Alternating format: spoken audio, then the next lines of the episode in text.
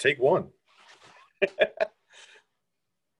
well, you know, I, I, I'd like to start the conversation with the film school debate because I think that if I'm 17, right, and I'm on the fence, I, I want to know what it'll mean to me or whether I should go or that, you know, so, so really it goes back to the genres you're doing it. Say you're like, hey, I want to be a sound designer.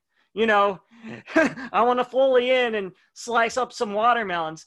You don't yeah. need to go to film school for that. You know, that's that's something you can do on your own really easily.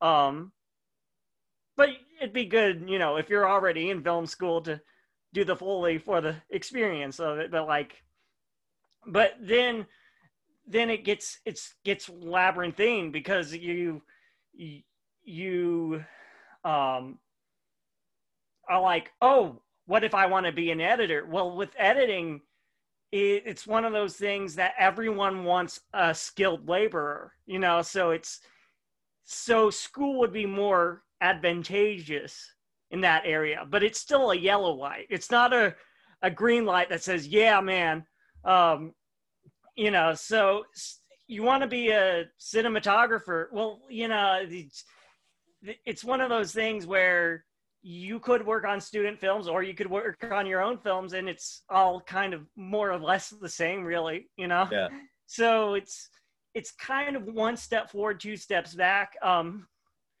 you know gaffing gaffing is where i'd recommend some level of education just electricity so you're not burning the house down you know so it's yeah. like yeah gaffing is where i think the school should should put you in and you know teach you to be like, okay, don't don't put a 500 volt thing into a 60 amp, you know, breaker. You're gonna.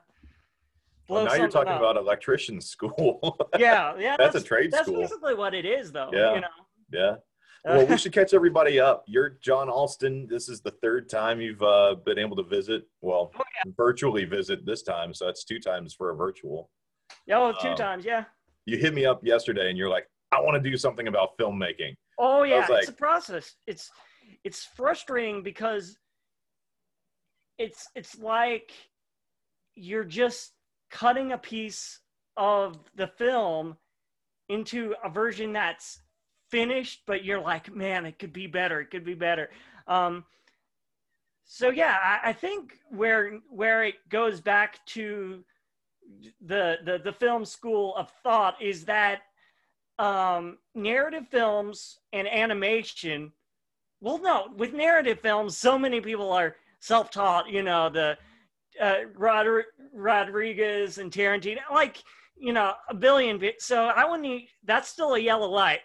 Where where I think the green light is animation because the thing is you can you can do weird things with live action and say, "Oh, I was I meant to do that. He meant to be out of focus he meant to be underexposed.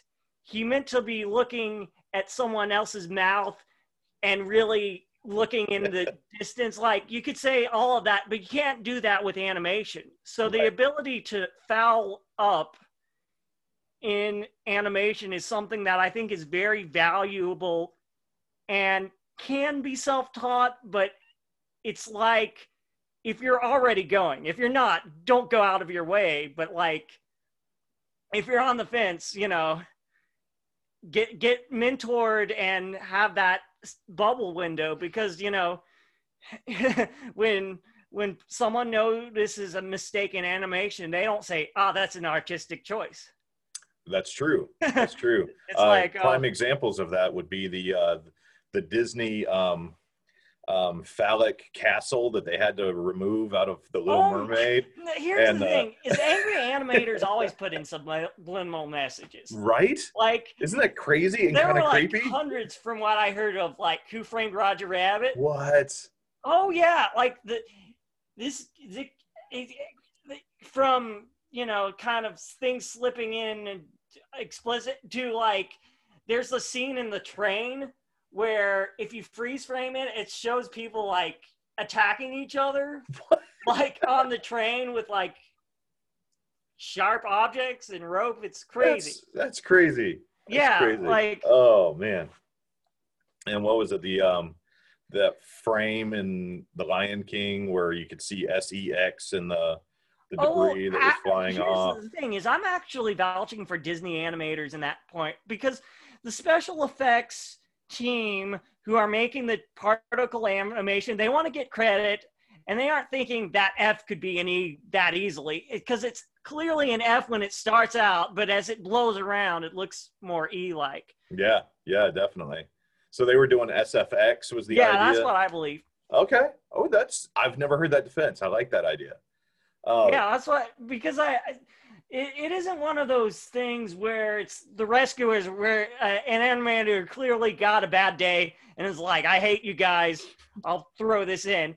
No, this is, I think, a tribute to the people who do the special animation effects. But it, Yeah, I see it Once, now. once though. you're looking for a subliminal message, you're gonna find one. Well, and if you look at the later uh, cuts of that film, they've they've They removed it.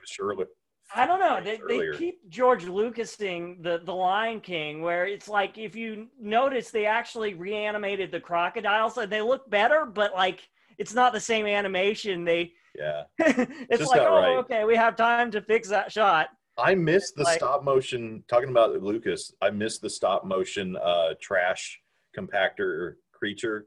I thought that was great. I frame for frame, it had to deal with water, so that makes it tricky. Oh, I, I mean, it w- it looked really good for stop motion. I really like that. The tauntauns too. I I miss the original oh, the- tauntauns. yeah, that that's the kind of Phil Tippett go motion. You know, that with those things, they put like a little rotor, and Oh, really? they spun the things around, so there's a little bit of motion blur, and Oh, so it gives it that living creature quality. I didn't know that. That's so cool. Oh yeah, So we started off though. We were talking about the debate between going to film school and whether or not it's necessary, and then just being Joe Blow off the street trying to make creative product oh yeah, and get it seen. So one of the arguments that you were saying for film school is animation, especially if you're going into animation, yeah. you're going to be able to see technology. You're going to be able to see the trends that are developing. You're going to be working with people of Yeah. all types because you have to build from, yeah, you, as an animator, you're going to need a director. You're going to need a, a casting director, right? You're not going to be trying to make the whole thing Well, yourself. if, if you're if you're wanting someone else to steer the ship, you know. Yeah, well, there's that too. I mean, if you want to be the writer, director, animator, you're still going to need the cinematographer and the lighting guys, right? You're still going to need that network of, well, with or at least the producers. if if it unless it's stop motion you the the lighting is the the the frame it's it's the the technology used but the trouble with that is that is in a way working with people is and working for yourself are two different skills so that's a, a different rabbit hole if you Yeah. want to go down there Well, that's one of the neat things, though, about going to film school that that I really was hoping for was that camaraderie to be in the same environment with the people that are wanting to make stuff. I mean, Um, that's it's harder out of film school, but you know, you the the thing about that is you can you with Facebook now, you can be like, "Oh, Chase's action comedy project." Um, you don't want to make a 20 minute short, but you probably want to make like a 2 minute short. You know, 2 minutes action comedy, something that isn't as as ambitious as it seems, but something that seems ambitious. Chase's action comedy mud fight movie, and then you put it on Facebook, and you have your friends who aren't very committed like it, and then you'll have one or two who are committed, and those will be the ones you cast in your movie. You know, and you know So you're talking about building your own community yeah Yeah. it's it's, it's rather gotten so to film school easy for it. It's gotten easy to be able to create, and it's not just a community in proximity; it's a community around the world because it's the web, and you can use all kinds of communication. oh yeah you could if if you want, really want a janky movie you could crowdfund your movie start it out Chase waking up in the morning and yawning and smashing his alarm clock or some type of cliche, and then hand it off for someone else to continue the narrative, like be like Inception on steroids. so, what's the first step? You've been making some shorts yourself. Um, what's the first step in getting your art out there? What are you doing? Oh, let's say you've gone to film school or you're skipping film school. yeah. Now it's time to actually. Well, what there. I first say is what type of movie is worth doing getting out of my comfort zone for? Because the thing is, if you only go on your comfort zone, then what happens is your cinematic muscles get weak. Hmm. And so it's it's better to break your cinematic muscles working on something you can't imagine doing than to break them by just doing the same thing over and over and over again. It sounds like you're saying pick something that's going to stretch you each time. Yeah, exactly. Yeah. Yeah. So you've picked a project. Do you Yeah.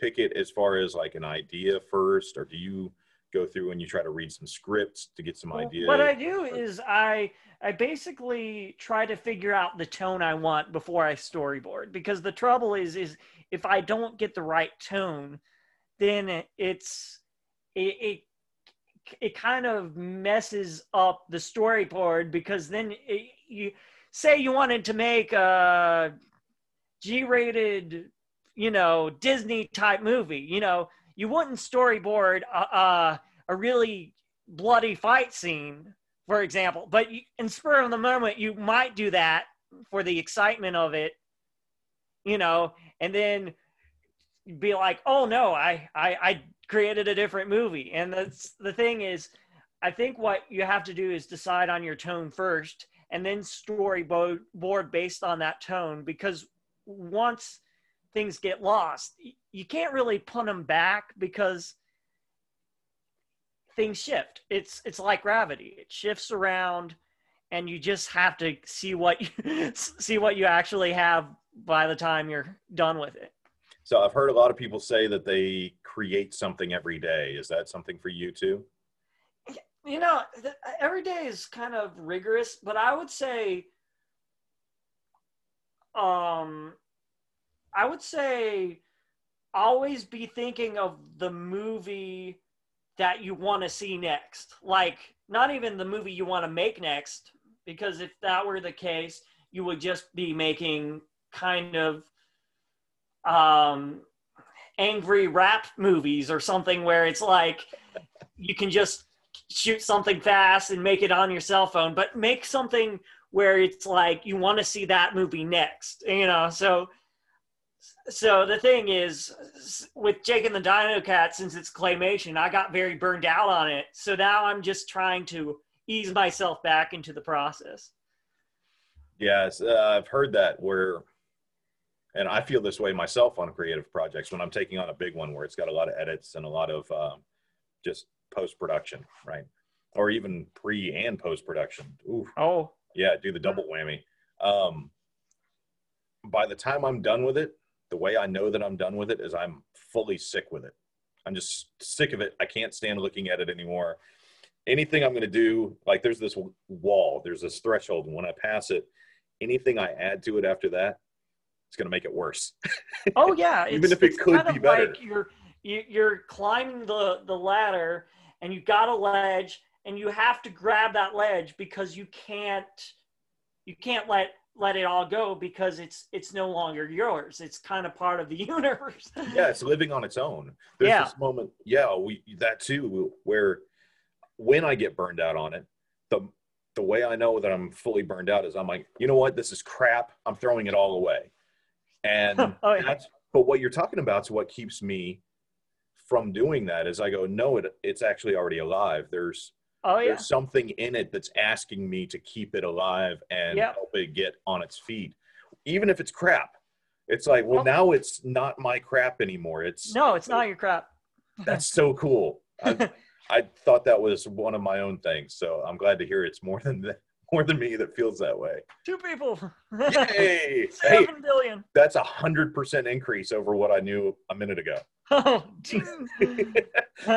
If the numbers are not impressive, always look at percentages. That's the way. Um, that's oh, that's funny. Yeah, there's an analyst tool right there.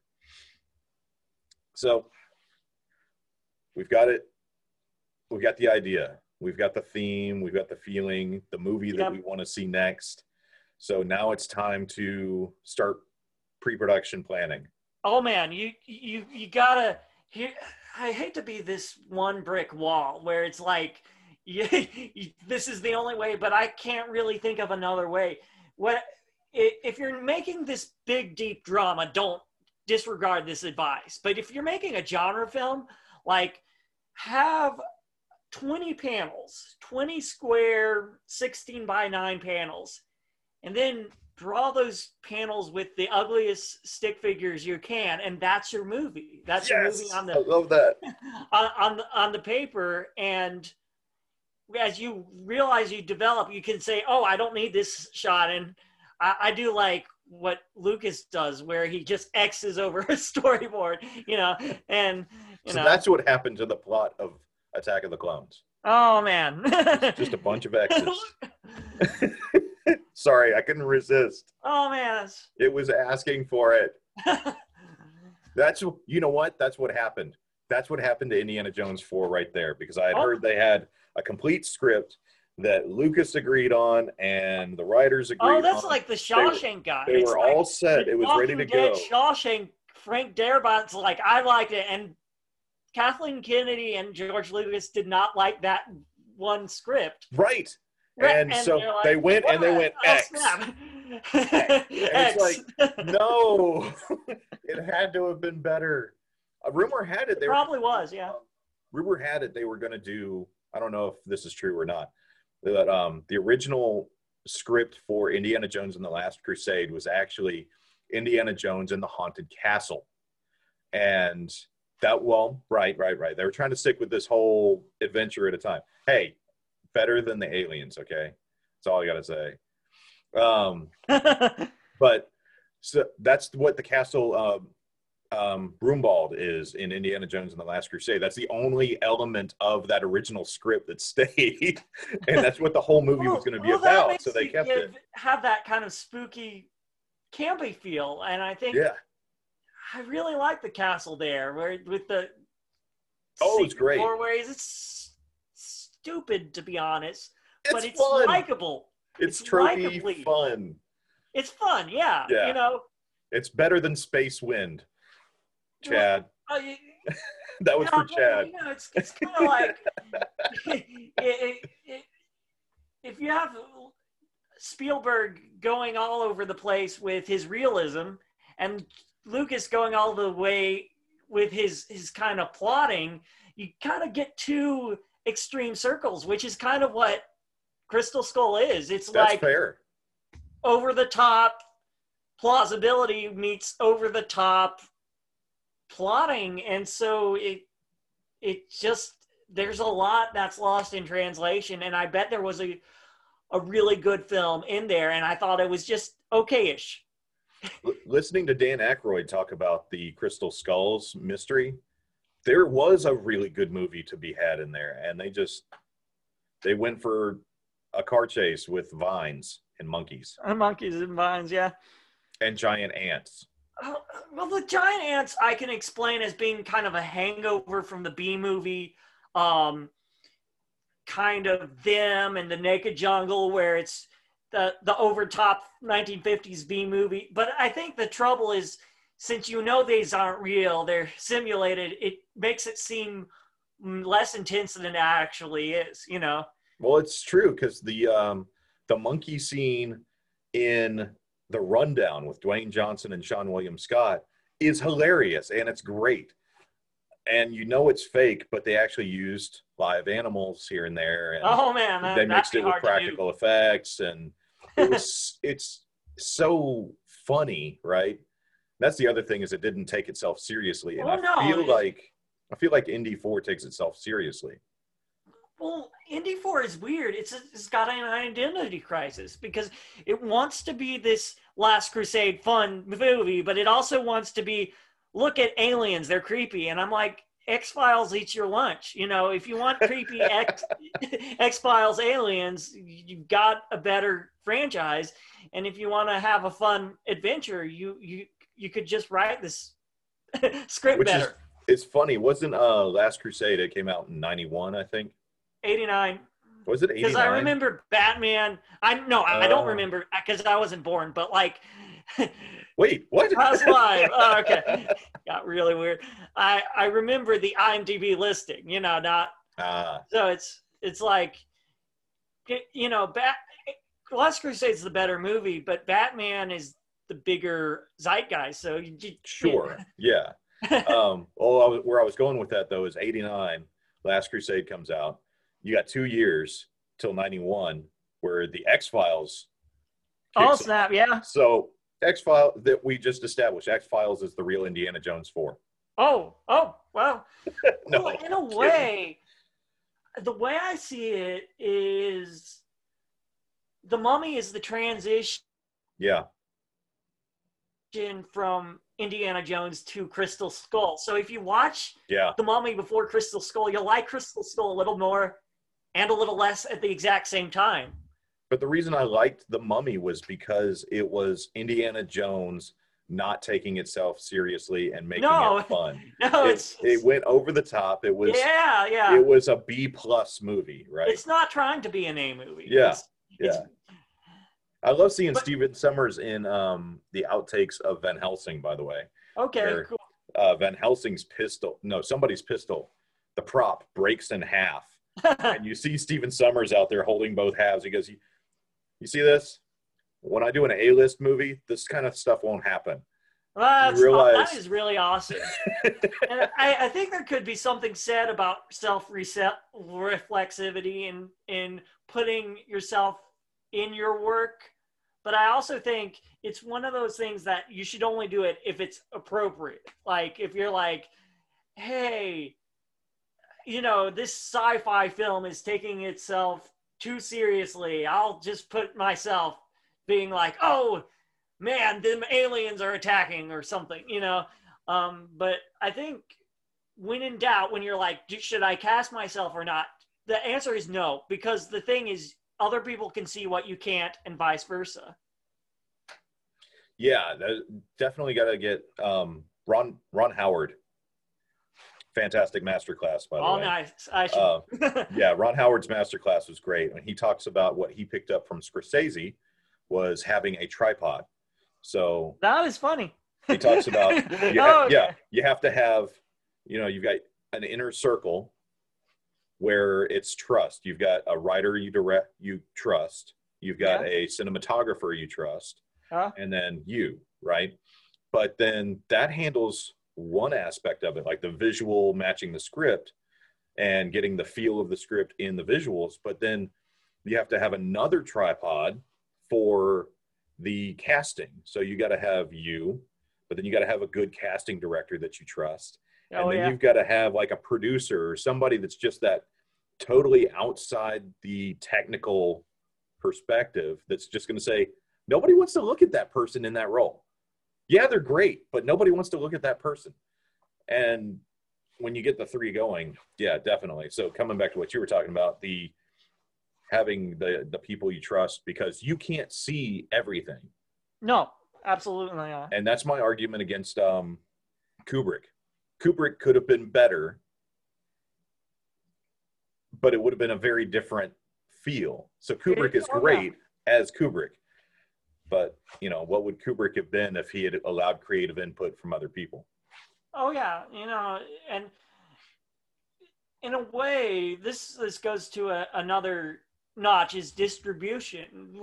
The the thing is with YouTube, you can just send it out there, but you know, the tr- trouble is people are mean. So you know, how much you hold the film back from being sent out there depends on what type of person you are and what you like to see. You know, it's like you know if if you don't do film festivals, you know, the trouble is people will be will gang up on your your thing. You know, it's like the Yeah. Earth is round. It's like maybe it is. It probably is. Satellites pho- photos kind of prove that thing.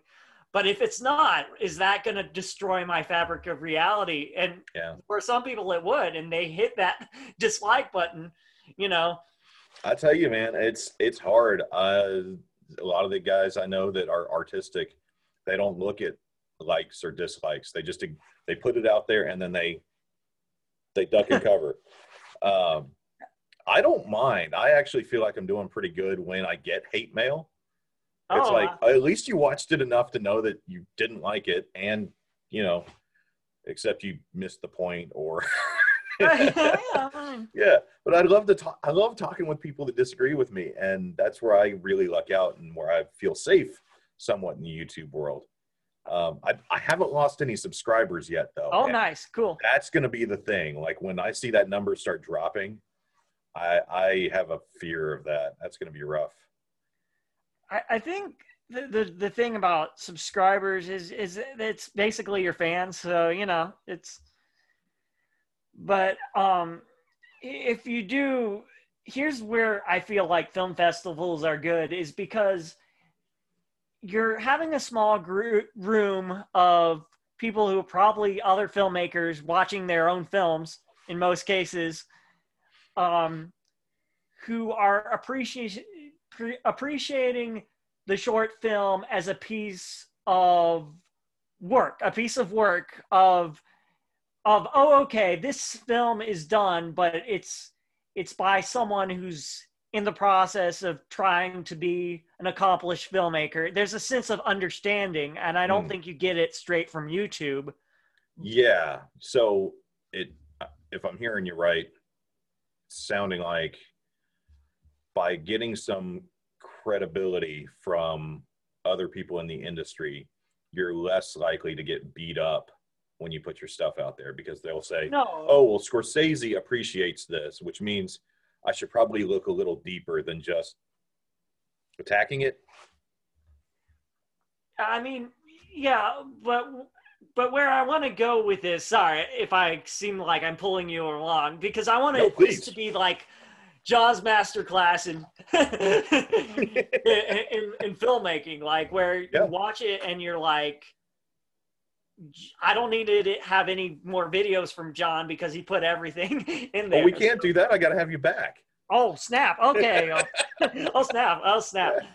Uh, No, but, like, so, if- well, if we're gonna do masterclass, then we've done concept, right? Where Yeah. you start with the feel, and you're gonna go with something that's gonna stretch you, and Yeah. then we've talked about surrounding yourself with a good team. So oh yeah. get the good team, and you iron out a bit of a production schedule, like how what order you want to shoot it in, what you can afford to Yep. do. Uh, so it's shooting time. Yeah. What is that like? always shoot the endings first because Really? because the thing is you want to know where everything will end up But this And is the thing- animation, right? what For animation specifically, or everything? i would say for all movies. Oh, because the thing is if the the the trouble is if you have this character have this big dramatic journey and you don't see the end in sight you don't really know what you're aiming for. It's kind of like having the basketball um backboard and not having the little square. The the ending's the square that you aim at and whatever the film becomes is whatever it is you know? Okay. So you're you're shooting the ending first. yeah How do you prep a cast for that then? Because there's going to be an element of them immersing in the character as you shoot. So that means that your very first shot, they're either 100% already immersed in that character, or they're going to feel a little less like that character at the very end of your movie where it's important. I mean, in a way, w- w- this is where animation gets good. It's like with animation, you're like, hey, my character is at the end of his or her emotional journey. I'll, I'll, um, Um, sorry, blanked out. No, I got you. Um, You're fine. start with the ending and kind of work my way back. I think the thing is, I with with a script, I record all the lines so I know that they're there. Um, but That's in terms of idea. actual animation, I start with the ending because the thing is, if if no part of the movie is good, the ending should at least be good. Mm, yeah, yeah. Um, hook them in the first fifteen minutes, and then kill it on the ending. That's kind of the the arc I've heard of. Yeah, well, what the trouble with with phones is that people people have people lose their attention span. So it's like I would say hook them in the first six or seven minutes. Sure. Then, yeah, you know, I won't disagree. Especially if you're doing YouTube, right? Because we should. I think we should talk about that for a minute. Is how you make a film festival film that's going to Yeah. go to theater at some point and be ignored because it was a film festival success, but it's not a Michael Bay movie. um, but how you would do a film festival movie versus how you would do a commercial box office movie versus how you would do YouTube, which is very different because it's very con- compressed. And then we'll go, we could even go to the extreme of Instagram, right? Where it's just, if you're going to do an Instagram movie, it's, it's over, okay. right? let's So how would you adjust yeah. across those? um have a person like sigh um scream help me help me you know with his mouth open and like not say anything and people are like is it real is it right not then you have viral sensation Yeah. Once Well, they did You know- that with, um, they did that with Cloverfield. oh wow The Blair Witch is probably the best success story of that, though. oh Uh, the um, the video or snippets of the video and rumors of the crew disappearing were being floated a year before the movie hit, which I thought was so clever. If you can break that fourth wall and get the Oh, audience wow. engaged, I think that's where it really becomes interesting. I, I mean, in a way, here here's the trouble with with viral internet is that people people grab onto things they care about and then they just let everything go. So it's like you know, with with with the internet, it's like um what happened this year? It's it's it's January. It's you know, and Yeah, and uh, and so I think when you're trying to hype something up, what you want to make sure is make sure the audience who appreciates it the most gets it. You know. Mm. Mass in, mass intimacy is something I've heard recently, where you come up with something that connects with people one on one, but on a mass scale, Oh yeah. Right? You're not trying to connect with a crowd. You're trying to connect with a crowd of individuals Oh yeah. and have that locked in, that emotional exchange there. Do you feel like that's what you do with your animation, or is it? You, I- are you writing for one? you know it's it's funny it's like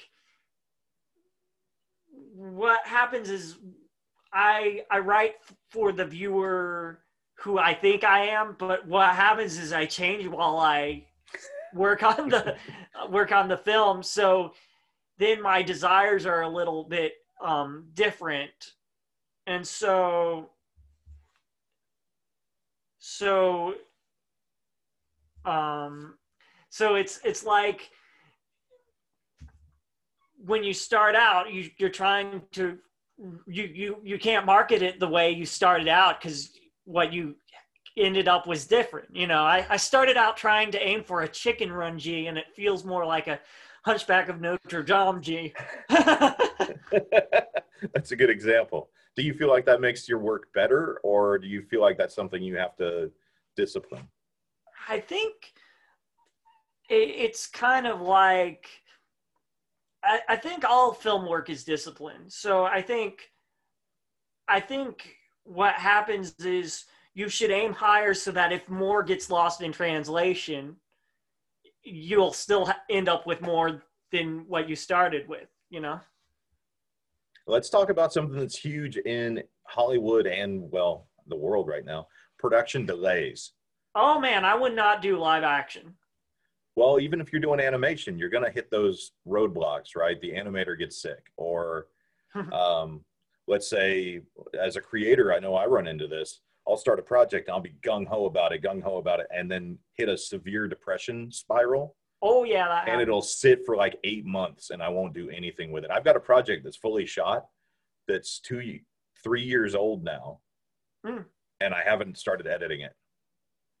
Not even a little bit. And it's just that if it's just that lull. personal, So how do you What I would do would give it off to a different editor, and then they can see what the film is to them, and it won't be the same film, but it'll it will have a life of its own, and you can see that life rather than try to make yourself be something different. Because here's the thing: is I would rather you be out there and you have your experiences than you know just kind of consume yourself with making a movie so much you destroy the type of person you are you know it's um you know it might mean delegation but that's that's part of the process you know It's a great point.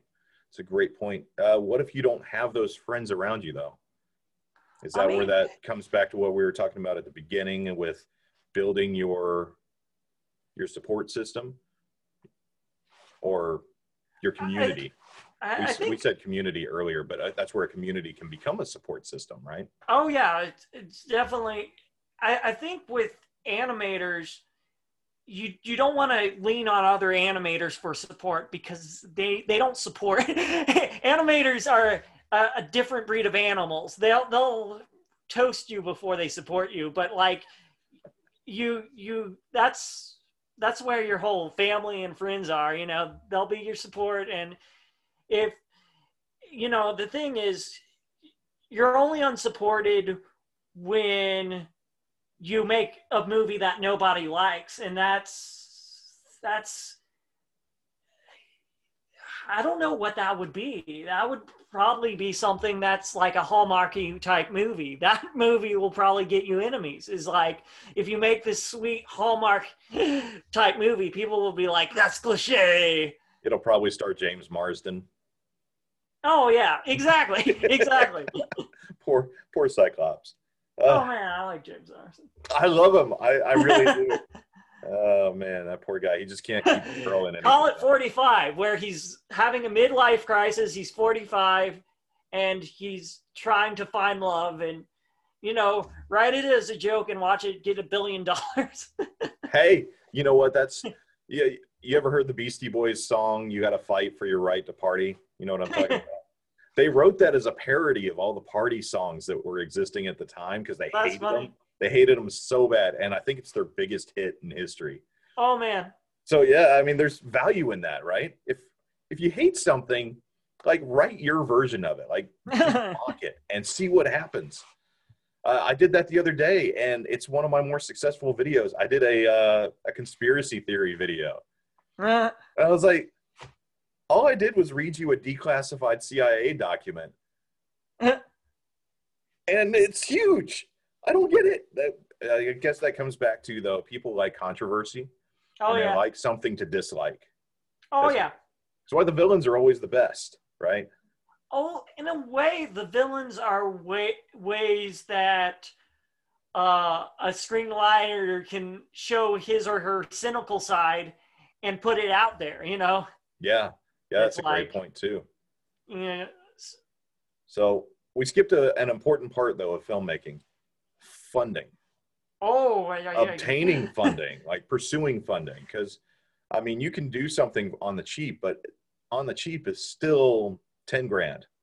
I Oh. mean, Uh, well, uh, funny. Well, the the thing is, um, I think the thing is you have to realize what how much things cost, and so you know if you're like. Hey, I want it to look good. Well, you probably want a grip to shape the light. You probably want, uh, you know, uh, two thousand dollar light kit. You know, you probably want want um, a camera that can handle higher resolution. So you probably want all those things. And the the thing is, what do you absolutely need? And I think the thing you absolutely need is good sound, which is less than 300. You know, I don't know anymore, man. I've been looking at mics lately. It's expensive. have it has it gotten up? it might have gotten up since I've been to film school. Like we'll it was just say the portable recorders, right? So the um, the Zoom H1n. That's a that's a big popular item. Oh, uh, you're in it for 179 dollars, uh, but that's with no accessories. That's with no like windsock. That's no, and then you mm. gotta. But honestly, I'm working with cheap stuff myself, and it's about how much work you want to put into it. Oh yeah, so, that, absolutely. Good sound. To your point, you might be able to do it with 150 bucks. You know, if I add it up, really, I started this podcast with $112 worth of stuff. Mm. So, and that's just audio, right? Um, that I accumulated across like 15 years. So it's old and outdated too.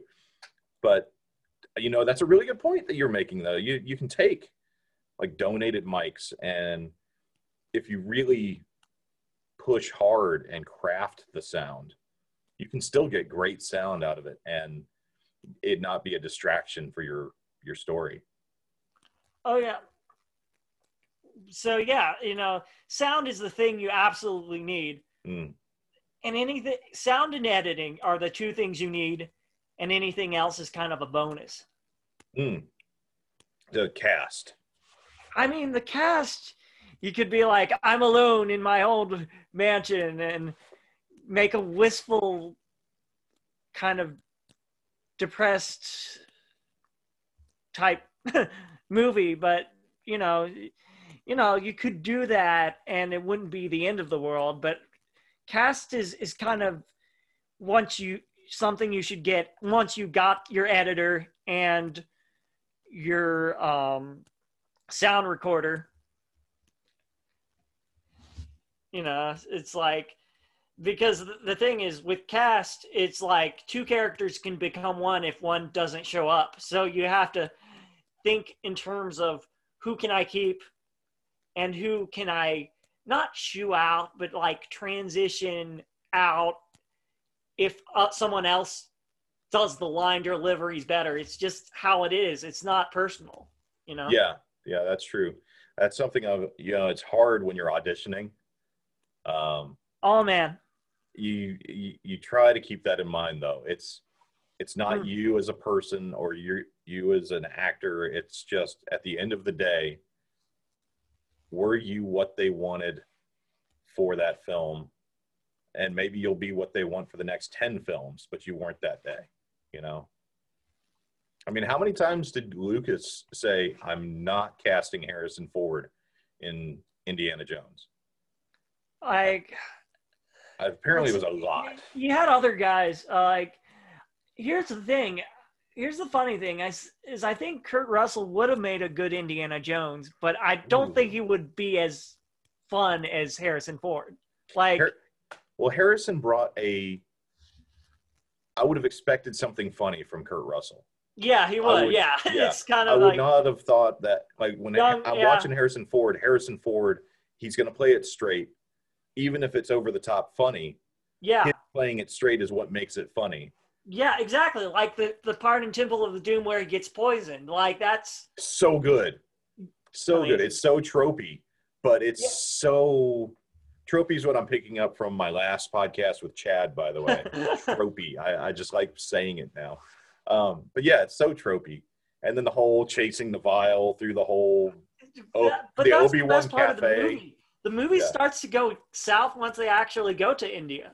Oh, it's true. Once you once Dan Aykroyd, once you can't see Dan Aykroyd having them board the plane, um, it's over. It's yeah, me, yeah. The movie's done. Yeah, I, I, I actually think Temple of Doom would make a good half an hour movie. You just end it with Indiana Jones creating a uh, whatever that thing parachute raft, and then end it. you yeah. know yeah, that would have been the perfect ending when he when it yeah. comes to a stop at the end of the slope and that local is standing there like looking down on him. oh man, the, Oh. he was a real local too. They had to like phonetically give him the lines because he Oh, didn't wow. speak a lick of English. Oh wow. So they shot those shots where he was telling the story of the stones and stuff.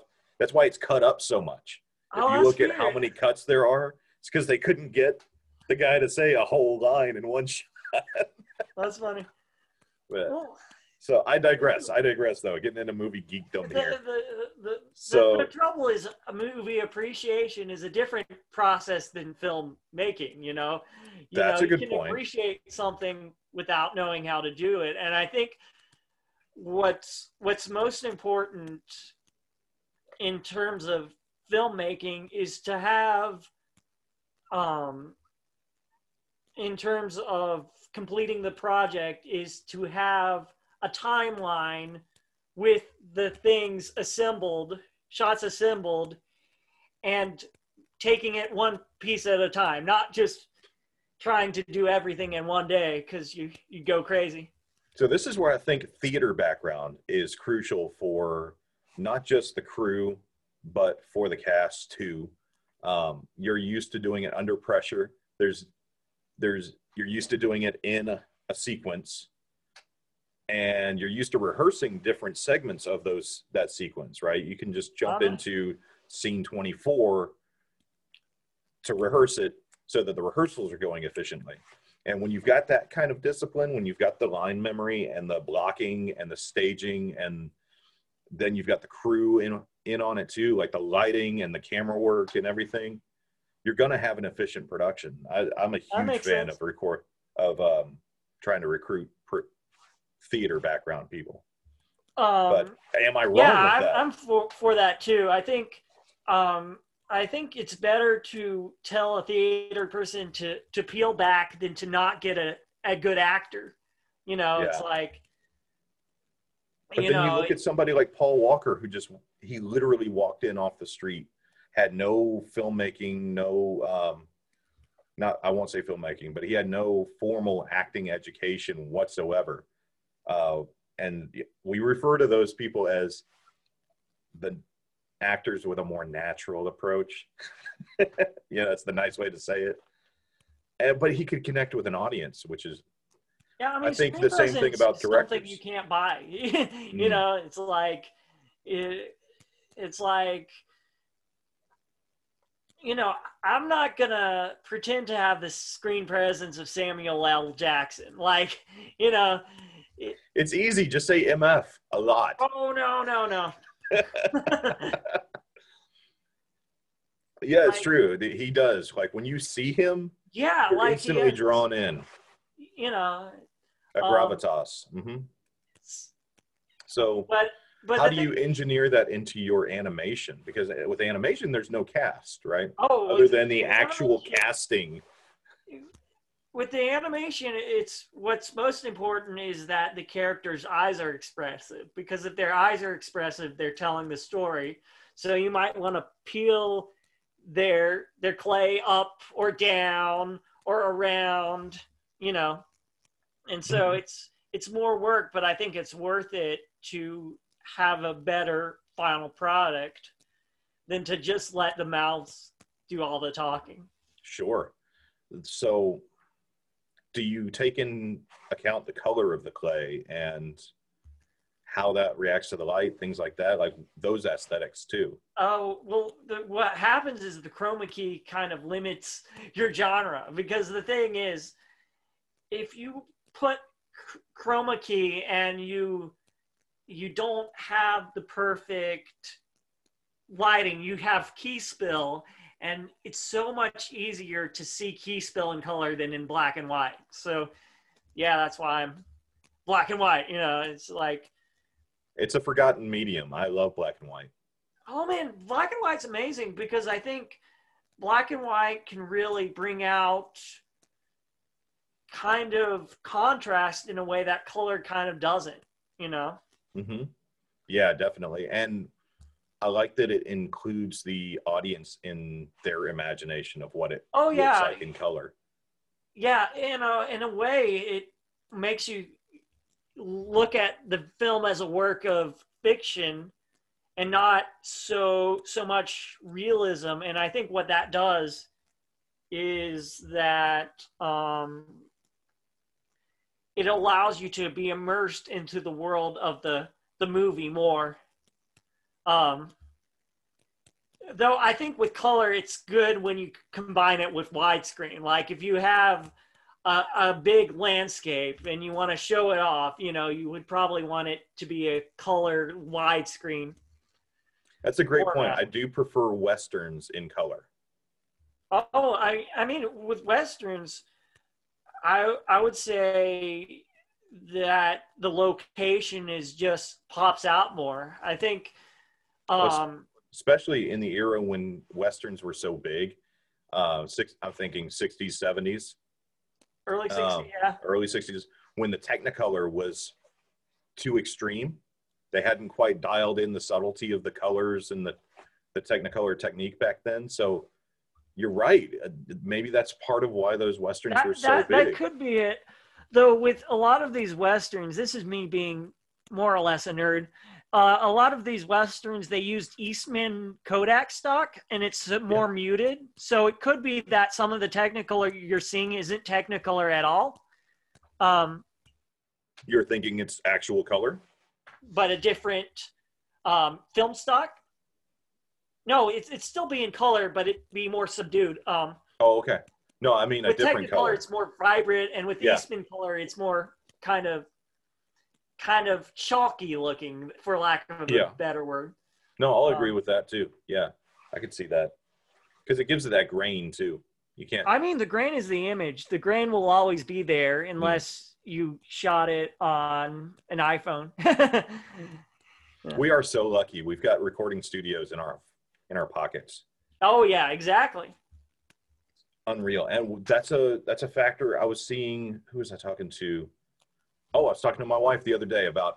Um, there's this kids show that's got one kid that's talking to the audience, and she's so magnetic. Like she's super young, but she's got all of the characteristics of what we were talking about with trying to pull people in and connect with them.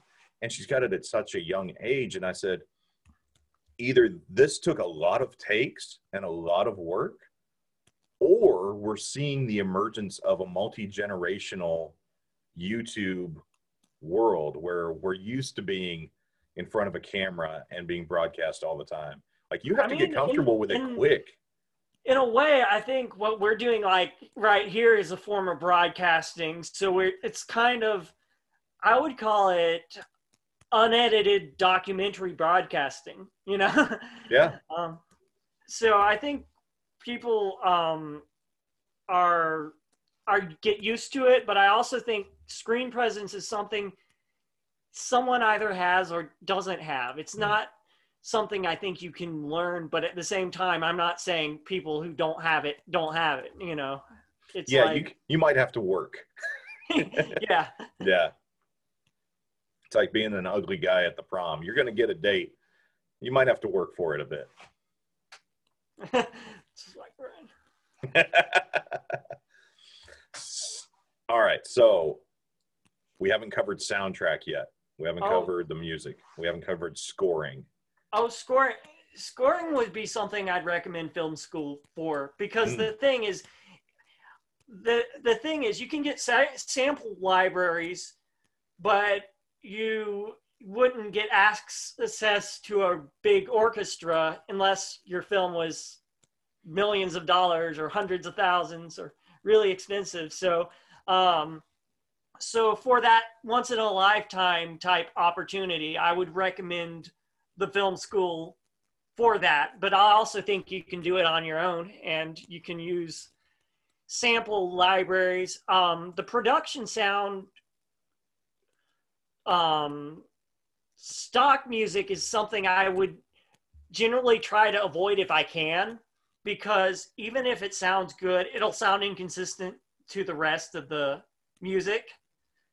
Um, but at the case of my movie, I'm like, I want this part to be the best part of the movie. So I, I bought stock music. Um, Your score, I mean, your soundtrack your scoring for this last one, Jake and the Dino Cat. I loved every bit of the music in it. Oh, nice. So much, so much good music in that. And I know some of it was stuff that you put together with your own uh, samples, and some of Yep. it was, like you said, some stock music here and there. But I really thought it meshed well, and thought your music editing on that was just perfect. It I was mean, so good. music editing, it's more. I actually think it's more important than good sound design. Completely like- agree with that. You know, you can, you know, no offense, Ben Burtt, but it's like I love Ben Burtt. I had to choose yeah. between Ben Burtt and John Williams. John Williams, you know, those um, those lasers can go, you know, make kazoo sounds, but as long as John Williams is scoring the movie, I'm gonna be on. Yeah, it makes you wonder. Uh, coming back to tropes, I hate sound in space. It bugs me. You should not have sound in space. It doesn't exist. It's not. It's not. It's not true. So if we take all the sound effects out of Star Wars for the Mm. space sequences, um, and you just had John Williams, it'd still be good. It would be good. But you can't do the interior shots, like let's say in the Death Star, they're shooting at each other. You can't do those scenes you can't do those scenes without soundtrack. No, you can't do those scenes without um, sound, design. effects? But you could do them without John. Oh, You could do them without Williams. I mean, that would be very boring. Have you seen the throne? yeah, but I would music. I would still watch it. it. Is kind of my point. The sound in space, or no sound in space, but John Williams, I'd love. Mm. Um, but I think it flips. I I don't think you could do Death Star scenes with just John Williams and no blaster sounds or anything like that. I don't. I just don't think that would work. I mean, it wouldn't be complete.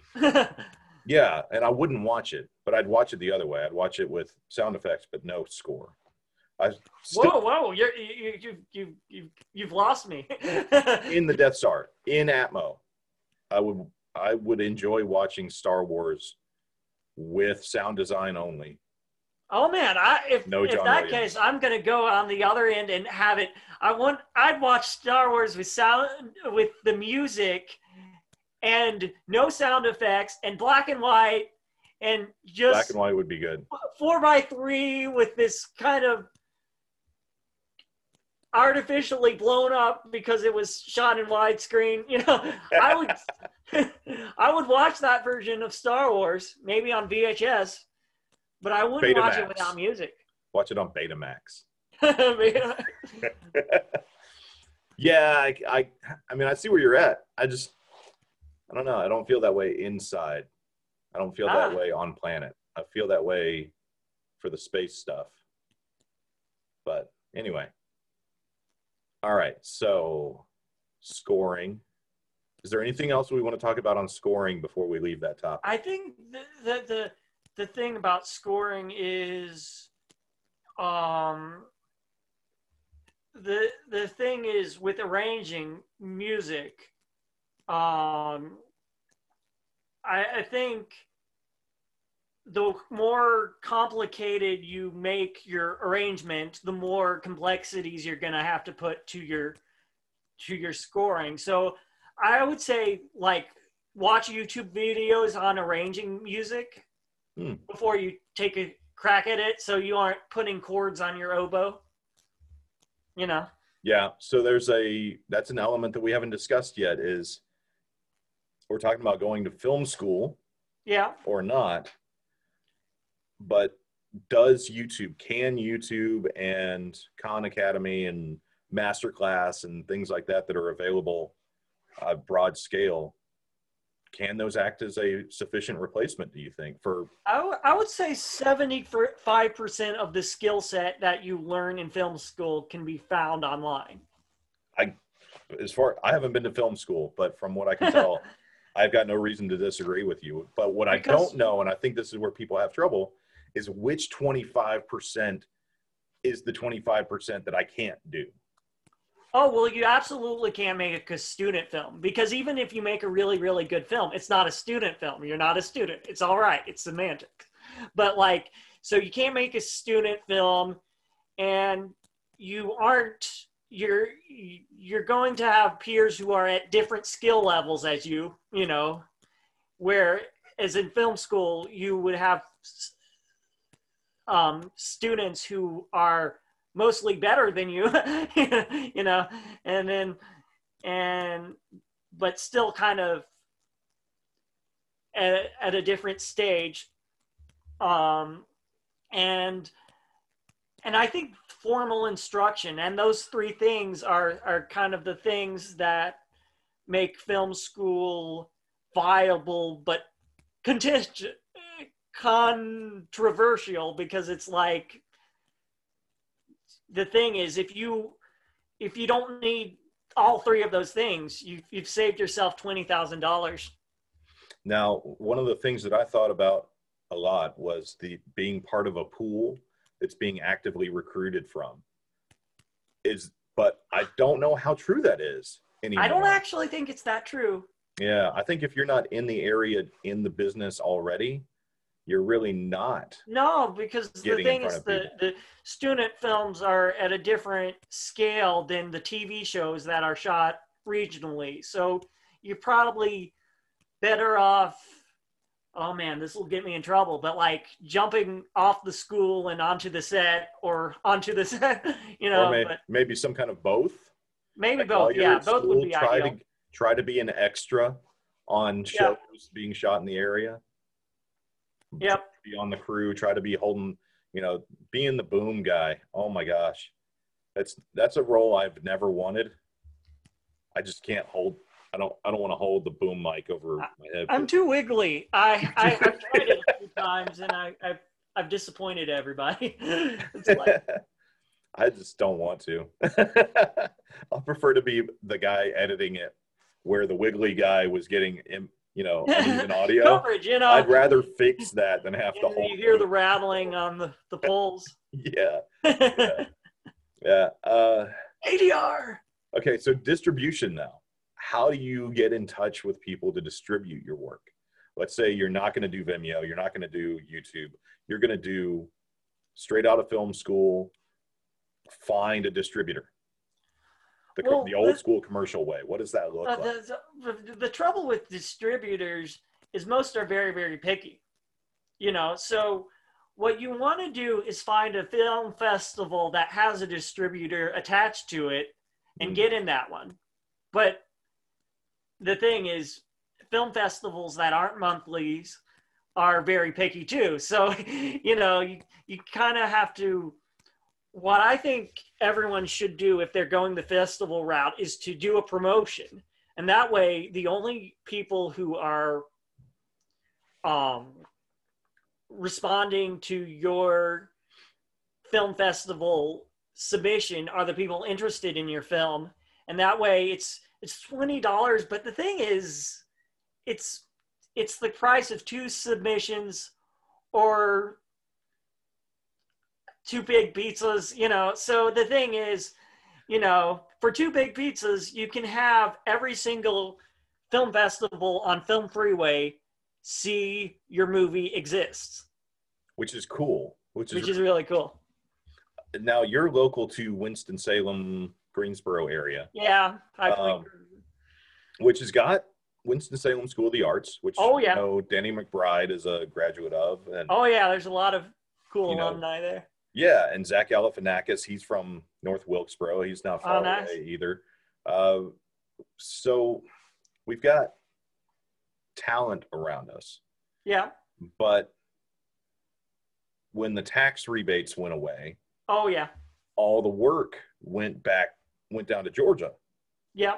Um, and at least South Carolina. I've done some work down in Fort Fort Mill, South Carolina, a few times and it's it's literally I can throw a rock at the North Carolina line uh-huh. where the uh, the studios are, and it's it's such a challenge now to find work that's local that will actually be connected to something in New York or in Cal, you know, LA or Hollywood, any of that. So, what are you doing now to try to network?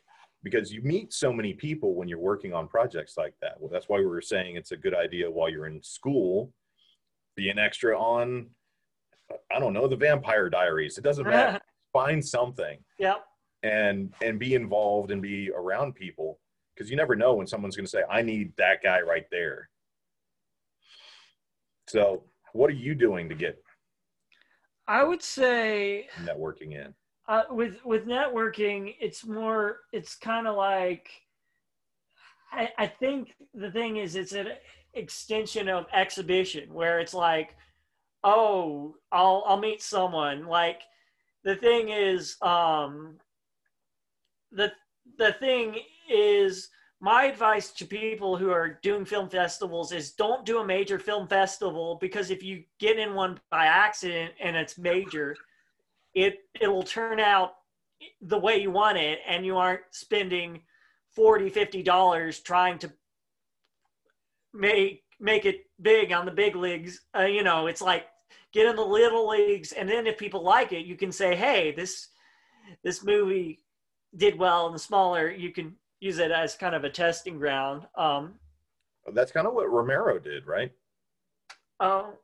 George Romero with um, the Night of the Living Dead and oh snap whole, that's that whole that's not zombie genre. zombie genre Yeah, because he started very small, small scale. Uh, Sam Raimi did pretty much the same thing. oh yeah You know, they couldn't find anybody to distribute their stuff early on, and it's they just started showing it at local theaters and building up from there. Does that still happen? I think with COVID, you won't have theaters around, but I think what I would do would be is I would have a, a filmmaking channel just for that one film, and I'll put it on YouTube, and I, I'm this is me being a little bit sneaky, but I'm going to refresh 50 times just so I have 50, 50, 50 views initially. YouTube And then- YouTube fixes that, by the way. Oh, they fixed that? Oh, snap. Yeah, they fixed that. Um, they also uh, just FYI for anybody that's out there, real quick on this. Um, if you've got a friend that's got 15 YouTube accounts and they subscribe all their 15 accounts, it takes about a day, and then suddenly they all get consolidated into one That's funny. because they they trace it back and they see, oh, you're just one person. Oh, okay, yeah. yeah, Um, so you got to watch out for that. You can do that with. 2006 YouTube. Um, um, you might be able to do that with Vimeo. Might be able to do that with um, like a website. I, I don't know about. I don't, I don't know. I what, but the thing is, I think when you do it over a hundred times, it's dishonest. It's it's honest when it's fifty. it was you know? honest at fifty. okay. because okay. it's like you know, it's it's not too much. You're just enough to make sure that the 51st person is interested you know you know um but yeah you you promote your film like it's the best film you can ever make and hope that nobody knows the truth Yeah, that's a good point. Uh, nobody has to know it's your first film. I, I think that's something that's important too. They just need to see that it's your it's a film. Yeah, exactly. Um, and uh, with with directing, what you generally don't want to do is you don't want to play your hand out too much. Like you know, so if I made a film, which is probably realistic, that I wasn't happy with, I would not put it on YouTube where everyone can see it. You know, it's like it's a limited release. You know, you can see it at you know. It'll show up eventually, like uh, this Grizzly movie with um, with uh, George George, gosh, Clooney. You know what I'm talking about? Oh man, no idea. Oh yeah, it's been it never got a distributor, and it was shot like 30 years ago, Oh man. and it just got released. Oh, it's on Netflix hilarious. now, so you can see it's George Clooney. Uh, crap, I can't minimize while I'm doing this. Um, I was trying to multitask and bring it up and details, but I'll, have I, I can. I'll I put can the link down in down below. I've heard of it. It's been around since the '70s, right? Kind of one of those. Yeah, right around there, late 70s, early 80s. Yeah. Late '70s. hmm Gotta make all our creature features before people forget Jaws exists. Oh gosh, yeah, and, yeah. and they made they made a lot of creature features in the, like the late '90s, like Jurassic Park is one if you think of it. and bats, and it's like There's that. it's just because the computers are able to do it now. Yeah. Yeah, I will say, uh, kind of like with 3D printing, where I, I really enjoy that. It- all I have to do is have the image in my mind and a little bit of determination, and it can exist for other people to see, and it's Oh, amazing. cool. It's so crazy to live in the, an age where that's so readily available. So, distribution, feedback, critics, Oh, critics dealing with about critics is audiences. is the critics that don't don't go to YouTube for criticism because they won't give you the right feedback. No, they're always like- wrong. Th- Yeah, yeah, it's I mean, exactly. no Like- like, yeah. It's like, oh, this actress is so bad, and I'm like, no, I, I was there, I was there, I know she's good, you know, Yeah. and it's it's like, you know, and so it's like it's completely the wrong criticism, and and so what happens is with Vimeo, it, people are more nice and also smart, so it's a good smart and nice dichotomy. The hard Um, part about Vimeo is I feel like I have to have twenty thousand dollars worth of camera though. Like No, that's the that's stuff I see on Vimeo is so upload it, clean. yeah. It's so pretty. It is pretty. It's it's predates YouTube, so if anything, YouTube is kind of a spawn of Vimeo. You know, so it's It's the trailer park version of Vimeo. yeah, exactly. It's like you know, I think the thing is Vimeo is good if you're browsing through movies, but you can't just search something because they do not censor, and so yeah, like you know, so you have to I mean, know exactly do. what you're searching for, you know. So if you search sweet potato on on Vimeo, yeah, like no, don't Don't do that. don't do that. Yeah. You can search sweet potato on YouTube and get a lot of potato recipes, but you can't do that on Vimeo. So so not critics from the YouTube comments, not Facebook obviously or Twitter. No, Um, Facebook, you'll just get your fans. I'm okay with that. It makes oh me yeah, feel yeah. Nice and warm and fuzzy with my fans Yeah, that like I'll my stuff. uh, but I feel like during COVID we've missed a big opportunity. And I know this has been popping up in places, so it's it's happening, but it's not on the scale it could be. Drive-in theaters. Why aren't we bringing back drive-in theaters right now? You can socially distance. You stay in your car. I, I think it has to do with the the the type of films that are being released. They the directors aren't like, yeah, we want that drive-in movie, but like, yeah, why why not throw that bone? You know? Right. Uh, it kills me too. There's um there's a drive-in theater uh, here in Walkertown. Well, Walkertown's just north of where I'm at. I have to drive past it on my way to my day job every day. Um, and it's an old abandoned Mm, drive-in, and I just pass it and I see that for lease sign as I go by, and I go, Oh, sad. That'll probably be a Walmart. "How many millions do I need? Like, if we get a couple mil, can we can we bring it back?" oh yeah, that'd be cool. I, I just would just love that, especially now too. We've got the technology talking about sound earlier. oh yeah, Um, you listen to your You- your just Dolby Digital surround in your newer cars. I mean, Yeah. you've got subwoofers in there. You've got you can have the full theater experience yeah. for the sound, and better because you don't have the the echo of the big auditorium. You've got Oh yeah, isolated, really good sound. Uh, and I just feel like we're missing an opportunity though. Like that could be a great way too, and tying this in with what we were talking about, getting local film out there. They don't have to be doing the big blockbuster every Oh, night. yeah, They do should a do local that. Filmmaker think- night, right?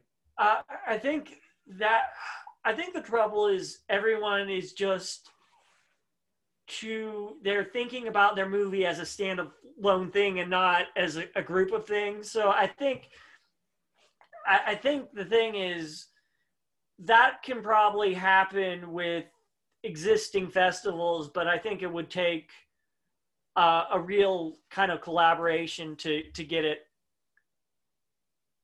to happen on a smaller scale. So film festivals are still where it's at, though, as far as trying to get an audience that is going to give you good review. And by good, I mean like accurate, like they're fair, not just fair review. Yeah. yeah, fair reviews. Um, Sorkin likes writing plays, and uh, Steve Martin for this the same reason. Uh, they still like writing plays because they can kind of put it in a theater production that doesn't I mean, require the multi. I would actually re- recommend plays over filmmaking because unless unless you absolutely want this story to be captured on film, you're better off making it in a version that you can see that can be performed that you know um and i'm not saying that most with with most cinematic works they're they're good fiction but they can they can be a play. With jake and the dino cat when you have dinosaurs that are also cats i i can't really imagine that being a play. Like i can't. But we did cats so anything yeah, possible. okay. pretty soon someone's gonna have a dino cat costume hey nobody has said that they didn't have fur oh, Dinosaurs oh, I, I don't want to know we're pretty sure they had feathers Uh, anyway I, coming Oh, Bringing oh back. dinosaurs. Yeah, the Dinosaurs. imprints. You know, they've Yeah. they've got skin samples, like which is weird because you see a T Rex's skin and you're like, that's creepy, but also, wow, T Rex skin. right. Yeah. And where were we? We were talking about something interesting as far as film Oh, um uh, theater. what? Theater? Yeah, yeah write a play do a play. Write a play. Um, yeah, and i think we're seeing too the ver- the value in that with uh successes like hamilton. Oh Um, yeah, and then going back a few years a few good men was an aaron sorkin play before it was a movie so oh yeah. Well, speaking of men, Twelve Angry Men was also a play. before- So it's glenn like, gary and glen ross that's a favorite of mine oh man, yeah. nobody knows that one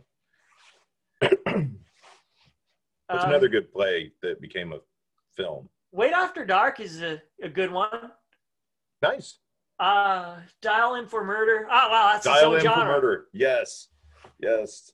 Dial The play, that's the movie. Mm-hmm. Clue feels like it should have been a play, but wasn't. Like it just has that stage feel. Uh, but I like Clue. I'm not ripping on it. Too I much. love Clue. I I I thoroughly love Clue and uh, Murder by Death. I think we mentioned that last time. Oh snap! Uh, I still need to find a copy of that because that's Peter Sellers and Sir Alec Guinness. What? Uh, Murder by Death. It's Peter Sellers and Sir Alec Guinness. Oh yeah, definitely. Um, where are we at? We've got reviews. The next idea. You've come off of one. You're still immersed in that one, but you've already had to start work on the next one. Um, the next idea. Uh, I think the next idea is Coming up with the I- next idea. the the the next idea is the idea that you feel is the most suitable Hmm. as your kind of epilogue. You know. So do you do you go from one project that was one flavor and then immediately go to a polar opposite? Or do you like to go and graduate kind of in the same vein? I I think I think for me it's like what can I do in the next short that I haven't done with this short, you know?